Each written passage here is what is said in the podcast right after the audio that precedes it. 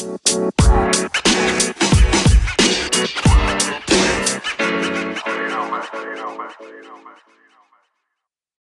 to History Class After Hours. I'm Joseph Barra, and joining me today is Brian. Hello. Today we're going to talk about the Spanish American War, which is just a strange little imperialistic conflict between the Spanish and the Americans. so, um, Cuba's close location in the United States and its strategic location in the Caribbean had long made it an interest of American expansionists. Um, just like how we've talked in previous episodes, how there was always this obsession with making Canada a U.S. state, there was always this obsession about making Cuba an American state. Um, as Cubans started to rebel against Spain, more Americans felt like America should do something to help the Cubans. Um, and this was aided by the actions of a guy whose name was Val- Valeriano Weyler. His nickname was the Butcher. Um, and he is basically creating like concentration camps in Cuba. Um, anyone that he thinks is part of this uprising, he's pretty much throwing in these camps. Um, U.S. public gets wind of this through the media, and then this is the era of yellow journalism where they're going to take something and then they're going to over exaggerate it to try to make like sell more newspapers, and then by doing this, the U.S. really wants the government to intervene and do something. That sounds a lot like today's yes, newspaper. yes, media that is just overblowing everything. Yep. Uh, there is going to be one event though that is really going to almost force the hand of the government to do something. The and that- USS Maine. that is the sinking of the USS Maine on February 15th, 1898. So the, the Maine was a gunship. Um, it had been sent to Havana to basically protect U.S. interests, and if full out war broke out in Cuba, to get Americans out of Cuba. Um, it explodes one night, mysteriously, killing 260 sail- sailors on board. Of course, all the blame is going to be put on the Spaniards for blowing it up. Congress is going to declare war on April 25th, basically with the rally cry, Remember the Maine. In actuality, what happened is the model of ship that the Maine had had really big time issues with their boilers, and they often exploded. And that's what happened. Big boiler just too much pressure on it, exploded, blew up the ship. So the Spaniards really had nothing to do with it at all. And now, if you go to um, Arlington National Cemetery, they have all the men that died on the Maine are buried together underneath the mast of the ship. Isn't the Maine like technically the longest ship mast to mast because one of them is in Arlington and then the other I think is in Annapolis. Really? I've never Yeah. heard that. Well, that's a cool fact. So the Navy, when the war breaks out, is going to be in a far better situation to fight than the Army at the beginning of the war. And this is primarily because the U.S. government, ever since the from pretty much the American Revolution up past World War II, the U.S. government never wanted a long-standing army. It was always a belief that a dictator will use the army or a president will use the army to become a dictator. So we don't want one of these. We will have a strong navy though, because as we're getting more involved with international trade, we're building in. We're, we're built. We built this navy to protect basically the shipping routes overseas and things like that. Army is then going to be faced with a legal challenge as if the National Guard could fight overseas. So at this point, we had instituted the program of the National Guard, but just like militia of before, militiamen never would go. Militiamen would never like go across borders because they said we're not here to we're here to protect our land, not go attack other people. That didn't work so well in 1812. No, like, no, yes, there was several times where the army was going into Canada and the militia was like, nah. I feel like they should have learned at that point. You would But- think, yes, but we had a long-standing history of not learning from things. Yeah. Um, so the, as the war started, there were over only 26,000 regulars in the U.S. Army.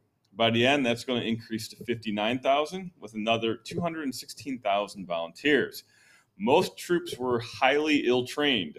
They had very little basic training, and they basically were taking them out to um, uh, areas to go get shipped out as fast as they could without very little training. And you also get this weird group called the immunes.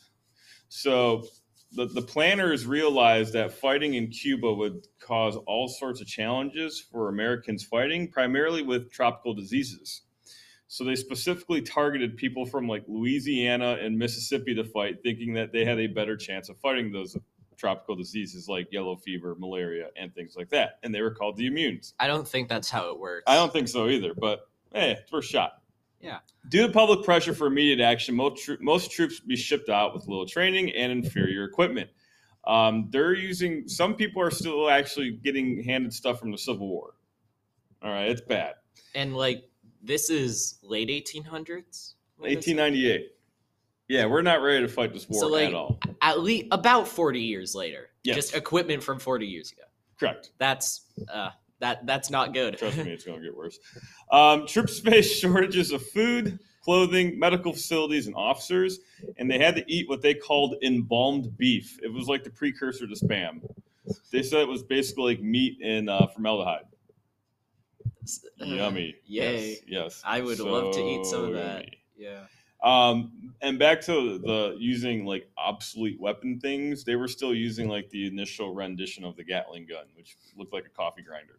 So I mean, yeah. Um, early fighting would be done though on the seas. A blockade is going to be set up at Cuba, and then they create what is called a flying squadron of ships because they don't know where the Spanish are, and they're afraid that the Spanish are going to attack the East Coast at some point. Um, so they plan to attack the Spanish fleet in the Philippines and then use those islands as a bargaining chip to gain Cuba. All right. Um, if you really want to go back to it, even prior to the Civil War, the United States was trying to get Cuba. Um, if you listen to our first episodes with Dan Sickles, Dan Sickles basically was like, "Yes, we are going to take Cuba, even though the government never gave him permission to do that." And then he's actually going to be involved with this stuff too. On April 24th, George Dewey was ordered to leave Shanghai to go to Hong Kong to refuel and then head to the Philippines. He'd reached the Philippines on the 30th, and there he finds a severe obsolete Spanish fleet. They're basically still using old wooden sail ships for their um, Pacific fleet. Meanwhile, the United States has modern gunboats with turrets, diesel powered, all that stuff. Not the Steam gunboat. powered. Not the gunboats. That's like the cannon. No, on, these are these are legit like the precursor to battleships. Yeah. All right. Um, their admiral, Patricio Montoyo, saw the writing on the wall and he moves the ships to shore so when they sunk, his men would have a better chance of swimming to safety. What So a what- great captain. Yes. So he, he he knows they're about to get defeated here. So he what he does is he puts the ships as close to shore as possible without beaching them, and he's just going to anchor them. He's not even going to worry about sailing them back and forth. He's just going to anchor them, get all their guns pointed broadside, and just hope for the best. Dewey had to make a decision: anchor and go ahead with the Spanish fleet, or go head to head with the Spanish fleet, or use his new steam powered ships to just basically move in and out of range of the Spanish fleet because his guns had superior range. So, what, what does he do here? Um, the problem is, even though our long range guns on these boats had a longer range, they still were highly inaccurate. I think the, the success rate for hitting something was like 1%. So, you had to shoot 100 times, which is a lot for big guns. And yeah, so he's got something to think about. So with this flagship, the Olympia, Dewey is going to win a decisive battle where the only U.S. death was caused by heat stroke. It's hot in the Philippines. I mean, yeah, I guess they didn't think and about that. very humid. It is very humid. Um, if you want to go see the Olympia, it is in Philadelphia currently. It's a, it's a museum ship. Um, what he chooses to do is go the in and out, and, and it works. Right, so Dewey would then continue to neutralize the shore batteries of Manila. Lacking, though, manpower to invade, he just blockaded Manila Bay. Filipinos would then rise up and begin to rebel against the Spanish.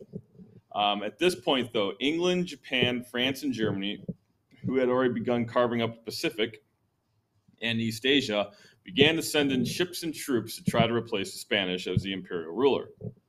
Dewey is going to bring in an exiled Filipino revolutionary whose name is Emilio Aguinaldo to rally for Filipino support. Um, and by the time American troops arrived to prevent foreign intervention, the Filipinos had pretty much taken over most of the islands except for Manila. So we, so the they, they they've done most of the dirty work for the U.S. But the Spanish are unwilling to surrender to the Filipinos. That is because they think it would be a great dishonor if they surrendered to a local population and not an imperial power. So like just let the U.S. invade so that they can have an honorable defeat, or Yeah, that's exactly what's going to happen. Oh, really? Yeah. Yep. wow, The U.S. wanted to avoid a Filipino victory because the U.S. wants to put in some claims for themselves. Um, not knowing that the war ended the day before, both sides are going to perform what is called the fake battle of Manila. All right. This would allow the Spanish to save face and surrender with honor, and for the U.S. to be able to take control of the city.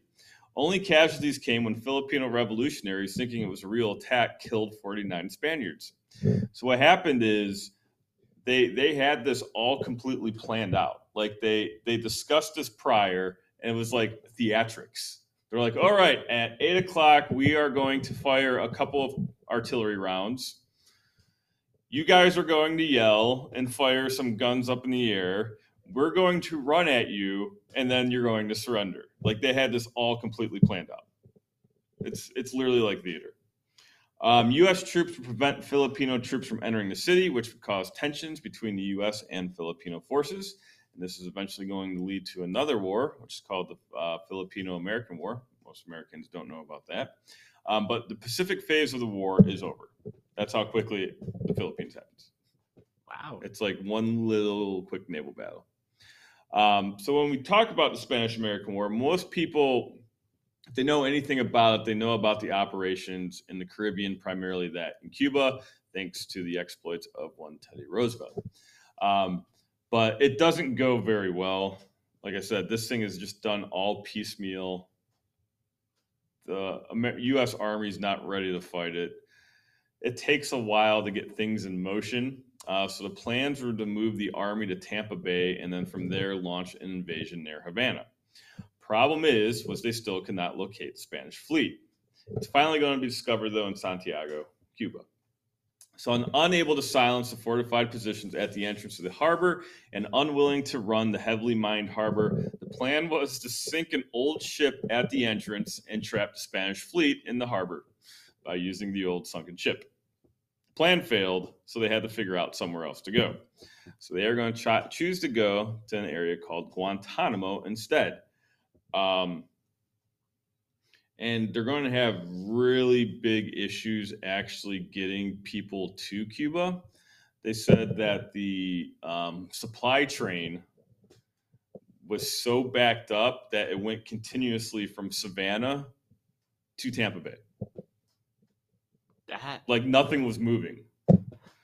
They have like nine or 10 corps of the army that are supposed to go to Cuba. Only one actually makes it because So- everything is so backed up. when you say like the supply train, like you, there were trains lined up Yeah. from. Wow, The problem is, is because like, that's like 400 miles. I that's a long way. Yeah. The problem is they picked a port that only has one pier. Ah, that Bad Mm. planning. yeah, very Yes, bad planning. Bad planning.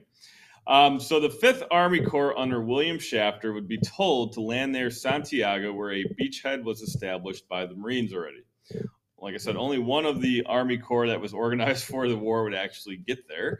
Um, the Fifth Corps was made up primarily of regulars, uh, but lacked supplies, which will delay their landing. Uh, conditions on the sail over were less than stellar. Men already started to succumb to many of the tropical illnesses that are going to take them out. Um, and then you have this weird story of um, there's a former Confederate general. His name is Joseph Wheeler. Uh, he is put in charge of some things, and it's to try to gain Southern support for the war.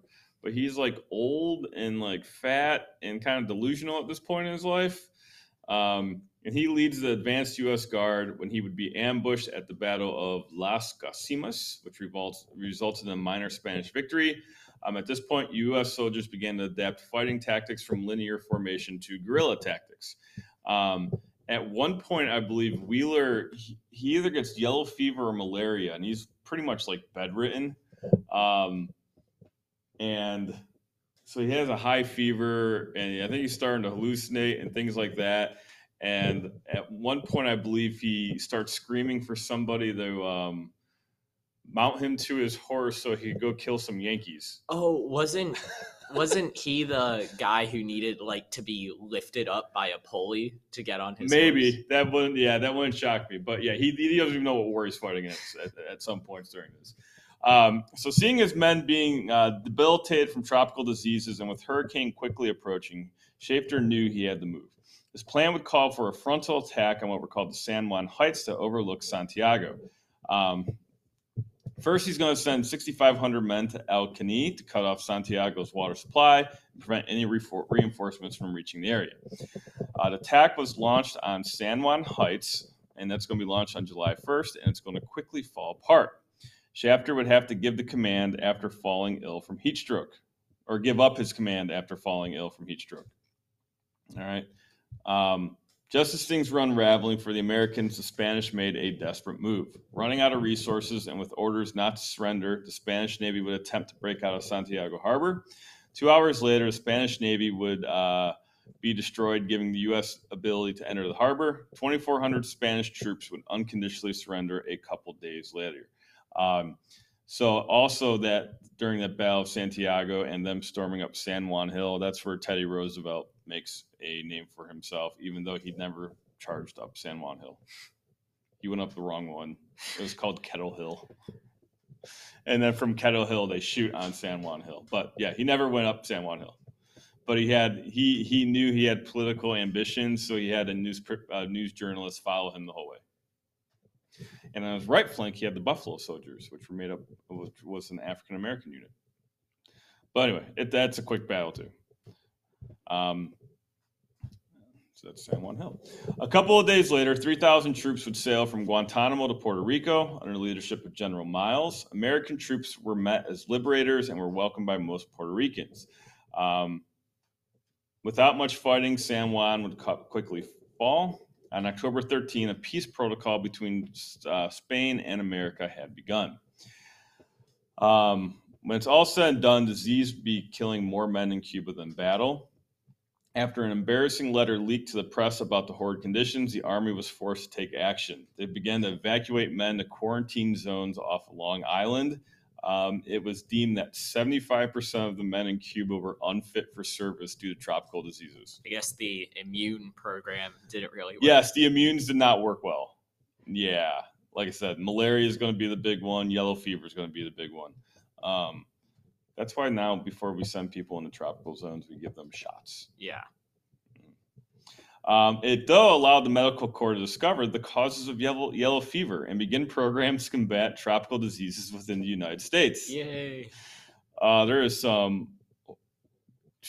really terrifying videos out of the 50s where they uh, do you know so do you know what causes yellow fever is it a mosquito? Yeah, it's mosquitoes. Yeah. So you want to get rid of mosquitoes, and you know how they got rid of mosquitoes back in like the 60s, 50s, 40s? How? They used DDT.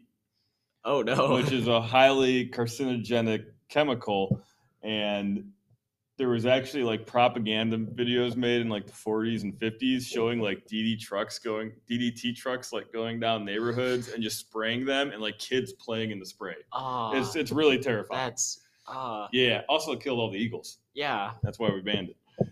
All right. So Treaty of Paris, 1898. Yet another Treaty of Paris in the long history of Treaty of Paris's. Um, Spain is going to relinquish all claims of sovereignty over to Cuba and cede Puerto Rico, Guam, and the Philippines to the United States. So even though Cuba gained sovereignty, you're going to get what is called the Platt Amendment. And what the Platt Amendment says, all right, Cuba, you guys can do your own thing, but if the United States feels that you are under threat, we are allowed to send in our military to to do what we what we want to do. All right. So it's it's basically they're kind of like a U.S. colony, but not quite. All right. But almost a U.S. Almost, colony. but not quite. Well, meanwhile, Puerto Rico, Guam, and the Philippines are. All right. Um, the U.S. would pay Spain twenty million dollars for those properties.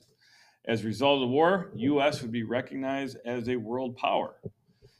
And once again, Teddy Roosevelt is going to gain a lot of fame with this, and this is going to help lead him to vice presidency and then eventually presidency when I believe William McKinley is assassinated. So that is the story of the Spanish American War.